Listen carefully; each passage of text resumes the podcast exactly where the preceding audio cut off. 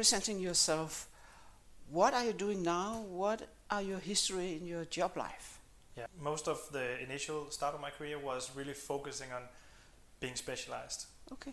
Uh, but rather quickly when I came out uh, into what industry, was your specialty? uh, in it your was radio, radio frequency electronics. Ah, Um, I then I then uh, got a job at uh, Cobham Satcom, which is the former Thrane and Thrane in Lyngby, and uh, I quickly realized that yeah I, I, I, I do love all the stuff around uh, development and all the details, but but I even more love that uh, to be part of the entire process from idea to to to making uh, something uh, go into production. So quickly I sort of realized that that is actually what I want to work with. So I changed into project management at Cobham and then later on program management. Um, then after eight years at Cobham, they changed the complete structure. And there I was given the opportunity uh, to uh, head up the entire electronics department. So we were coming from product groups which had electronics, mechanics, software, basically all functions within each of the teams. Now we wanted to, to go to a matrix structure where we put all electronics into one team, software into one team, mechanics into one team, project management into one team. And there I was given the opportunity to um, to head up the electronics part, mm-hmm. forming that department, Mm. and then uh, and then figure out how do we how do we work in a matrix organization in that company. So I was given 50 people at the time, uh, and they were basically just people on a list from all the different departments that had done. So you had to merge 50 people? Yeah, figure out how do I structure it? How um, how do I uh, how do I find also the team leads that needs to be in between me and and, and people who were doing the actual development, day to day development. Uh, that that was a tough one. It was What, what, what was the biggest leadership challenge in that process? well, first of all, I had never had uh, direct management before. Uh, From zero I- to 50. yeah, from zero to fifty, right? Wow. And I came directly, uh, basically the day that it was announced that we wanted to make this change, and I was going to head up the, the hardware de- department. Um, that was the day where I was defending my EMBA at DTU. Uh, so I was actually not part of my own announcement there, but um, but then jumped directly from EMBA into into this new role. And uh, of course, I had had a lot of indirect leadership uh, because I've been project manager for Yeah. six years at that time. So I knew how to engage with people, but but there is a difference in going into the direct management part, uh, and especially when you then get, you know, you have a, a complete organization has just been changed.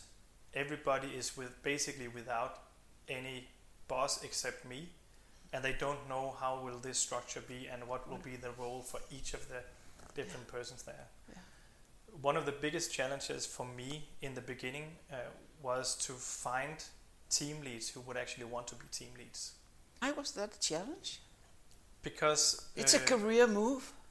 Yeah, but but many of the th- because we came from these uh, product teams where uh, you might have three, four people within a given discipline.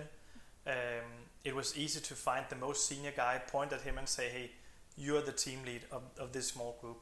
He would accept it, just being a senior.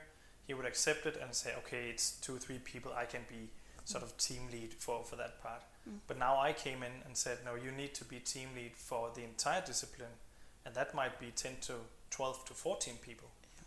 And that was something where we didn't have the, I wouldn't say that we didn't have the uh, the talent. In But it became more formalized, the It role. was formula, and and people didn't want to be. I mean, we didn't we didn't have people who actually wanted to be managers. No. We had people who wanted to be technical people. yes. So that was a big challenge. I, I, I quickly found, uh, fortunately, I quickly found two of the of the of the people that I wanted to make team leads, and they were brilliant at it. Um, but I had a I had a period where I had to double job in between being team lead for one of the teams and also be um, uh, the director for, for the entire department. Wow. And and that was you know it was tough for me, but I, I think it was even tougher for the team who had me as as the direct manager at that point. But it it sorted out uh, at some point, and I think if we talk about those challenges you have when you when you do something like that, suddenly I was also uh, I was also the manager of people who had been my manager at a point. So it took a couple of uh, those uh, I would call them tough discussions. Uh, they were all on board with it, but just making sure that expectations are aligned in between those people and me. Uh, that took a, a, couple of long discussions on, on how do we do this and and and basically they were also very you could say they were, were very interested in having uh, in showing leadership in general to everybody else because they, they come from the same background uh, so we, we we quickly found a very very good ground to stand on but for me going into the first discussions with those guys that was a a barrier to, to overcome mm. but it was also fun fun yeah. when you think about that process what what are the most important learning from a leadership perspective? I think that for me it, it is really to be open minded and, and, and, and do not go in with too many um, uh, ideas on how you want to shape it, but go in and listen as the first part. So I, I spent a What did it call for from you to be able to do that? Yeah, well, from a little bit coming from from a very technical background, coming yeah. from a lot of project management, I was used to being the one yeah. pointing in the direction, and with the expertise. Yeah, both expertise, but also just you know setting a direction. This is how we do it, mm, right? Exactly. And of course, I had some ideas on how we should do the new department, how we should work together. But but initially, it was a lot of just listening to what do you think we need in this company. Now we know that we need to go to this uh, new organizational structure. We might, you might not like it. I think there's uh, some good things in it, but you might not like it. But if we are going, if that is set, if we cannot change that, what would the we, what would then be the the right thing to do uh, out of that? How come you are competent, a competent facilitator? What is it? What personal competences are you using in that role? oh, that's a good question. It is, yeah. uh, a d- tough question. Yeah. Maybe there is well, no clear answer, but no. Well, I, I think for first of as a, well, you you need to just listen, right? Start out from listening, figure out what what is it that actually concerns people.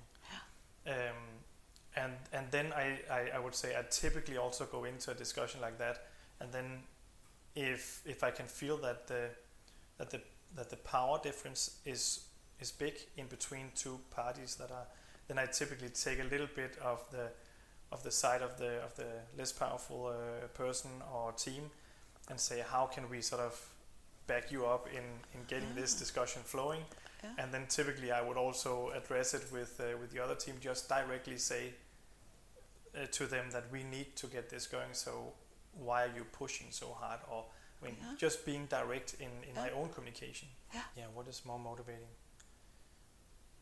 but I, I really think that that is that is going back to, back to more strategy mm, sounds right? like it is really going back to more strategy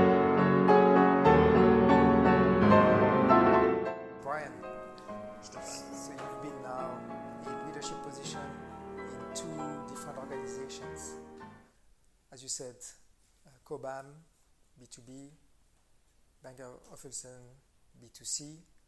I'm wondering what's different in the competitive environment? What strikes you as very different when you compare these two environments?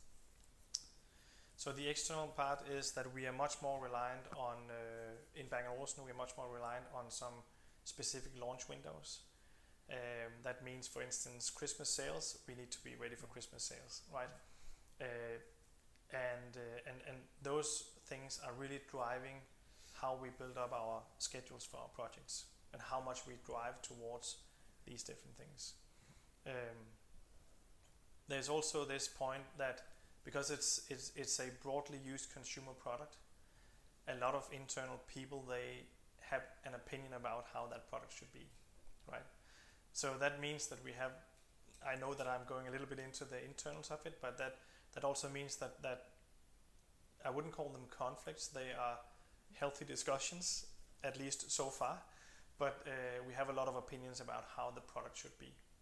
Mm. Um, from a from a you could say external point of view, there is also this fact that it's a much higher volume that we are producing at Bang Bang Olufsen compared to Cobham. And that that bears some implications to how we develop, how we maintain our product portfolio, how we uh, in in basics well, how we structure ourselves in the company. Mm. Um, we are much more reliant on you could say the general economy. Mm-hmm. So we really feel when economy is going down, we also see that fluctuation much more in Bang Olufsen than what we saw in Cobham.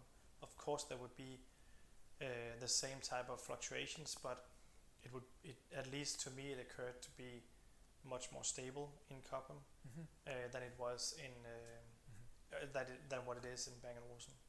Does that speak to the pace of innovation, what you are saying, or not? That those fluctuations, etc. Because it sounds that if things are going up and down yeah. with the economy, then there is maybe more risks of being out of uh, sync with, let's say, whoever is the leader on a product yeah. category. I would I would say that that um, that we we feel competition much more. Hmm. Uh, we are in a unique place from a Bang Olufsen point of view. We are in a unique place because we do something which is both design and and good sound. What I'm wondering is uh, coming back to how you manage the innovation. What are, what are the key elements um, of that innovation? So there's roadmaps. Now we have sort of a common space where we discuss the product roadmap. So that's the, the I would say the most important first step. The second step has then been to say, okay, now we know the product roadmap, we have an idea about what should be out there. Sometimes it's just a title. It's just we want a speaker in this category called this. Okay, and then we start to work out, but what should that speaker be? And um, and this is where technology road mapping then comes in because we know that there are certain technologies that we need to be on par with. Also, well, both in terms of competition, but also just again, a good example, Wi-Fi is moving. You know, every year you have a new type of Wi-Fi, basically, and and there are so many systems out there that we need to integrate up against. So we we started to build these technology roadmaps where we said, if we just focus on application processes, this is what we have today. This is the need of tomorrow, and we want to go in this direction. Does it fit with software? And and now that is a very mm-hmm specific example because what I've seen both in Cobham and also in Bang Olufsen that is we are a product company but it is the majority of effort you put into a project nowadays is in the software part so so changing the dy- dynamics from from hardware being the first people who sort of di- dictate what what it should look like it, it now becomes much more of a collaboration in the early phase to identify what hardware should we use to reduce the effort in software. Mm. So that is one of my biggest uh, focus points right now. We have just launched a um, a project to look into how can we take the platform thinking to the next level. We have had a, a great platform so far, uh, where it's the same processor that goes in, ev- in every one of our products. Now we need to also look at how can we take that further down to have all of our circuit boards basically look a little bit like Lego bricks that you can put together in different configurations. So that's that's probably the biggest, I would say, project contribution that I've come in with. So there's some sort of modularity in that. Yeah. And then where is the flexibility? Because I assume that when you have a product roadmap and a technology roadmap, if a major supplier is late, let's say on a new product, then all of a sudden you have to rejig things. Yeah. So uh, first of all, I would say that that uh, um, this modularity that we have in a platform in the platform thinking, we are we have a couple of design principles that we have applied. One is um, the technologies that move fast. We need to isolate them onto smaller Lego bricks, if you will, mm-hmm. right? So that we can quickly spin on those things and then we have a common interface into the speaker. the second part is that we also need we, we basically want to this platform that we are trying to to, uh, to to shape out needs to be able to grasp a small speaker all the way up to our high end flagship speakers, right? Um, that requires really some modularity in the functionality that you put in. So all the really expensive stuff for the for the uh, for the flagship, that is also something we try to isolate out, out because that is something we cannot allow into a smaller speaker. That would simply be too costly. So those are the two things that we try to do there. And the and the third one is basically what I just said. It is making sure that what we do reduces the effort in software, because the software team is a factor of four bigger than the hardware team, maybe even more.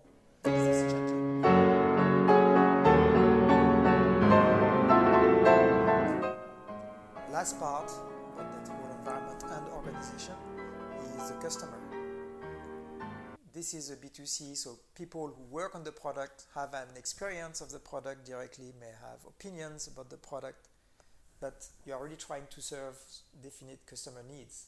So, how do you work with that to yeah. really understand what matters, what doesn't in customer needs, yeah. present and future?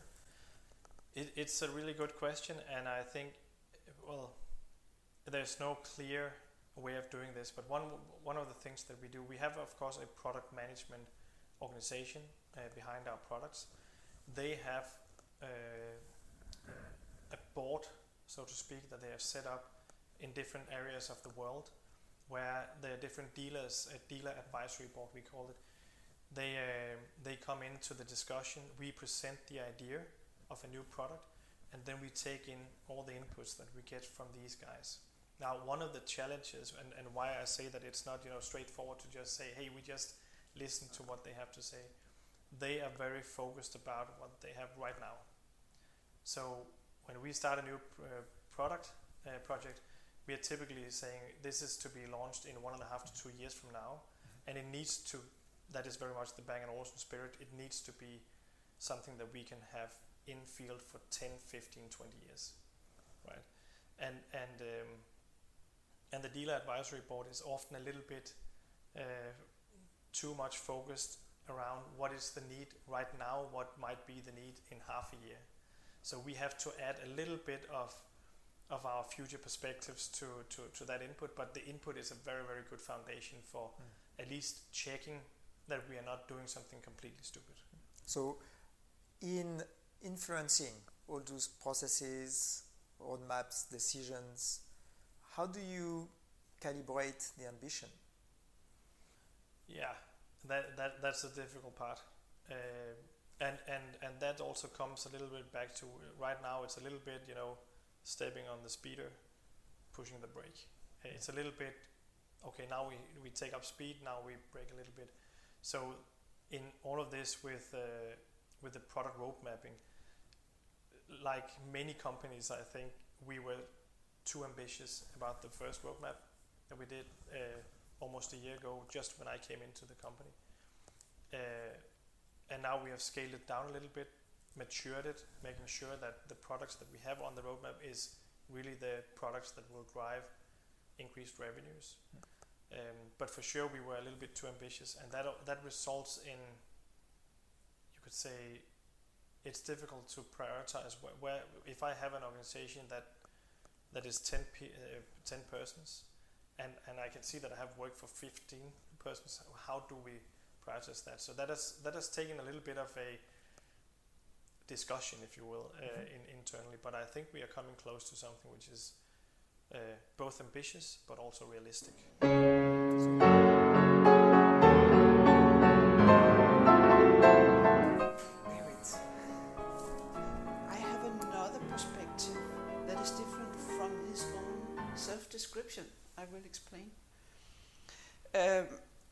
all, I noticed that he's a guy who he is looking for challenges. He he he wants to be challenged. He wants to challenge. Um, I and I conclude that he like he likes complexity. He's not afraid of complexity. Um, he likes to figure out what is needed now what is the necessary next step to, to create a result. Then I have this where I was thinking about his own self description. It's a self picture he has from way back being a perfectionist. Uh, okay, fine, but then you are a perfectionist who loves complexity. And that you can already see that that might be some kind of a clash because if you're a perfectionist, you might have a tendency to go for a more linear process where you can uh, deliver the, the big correct result. Um, but, but what I see in Brian is that uh, he loves complexity and means that he is dealing with uncertainty. How does that connect with being a perfectionist? And I have actually a hypothesis. Um, he, by loving to create good results and uh, being a per- some kind of a perfectionist, it end up with him delivering quality. It's a quality driven guy, not a perfectionist. He wants to create the results and he can manage and cope with, com- with, with uh, a complex, complex situation that needs his awareness on uh, what's the clever next step, and that could be seen as being a perfectionist. I think that's an interesting uh, uh, perspective.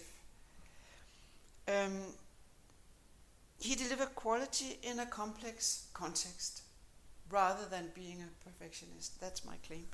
Um, um, maybe he is humble, but in a very elegant way.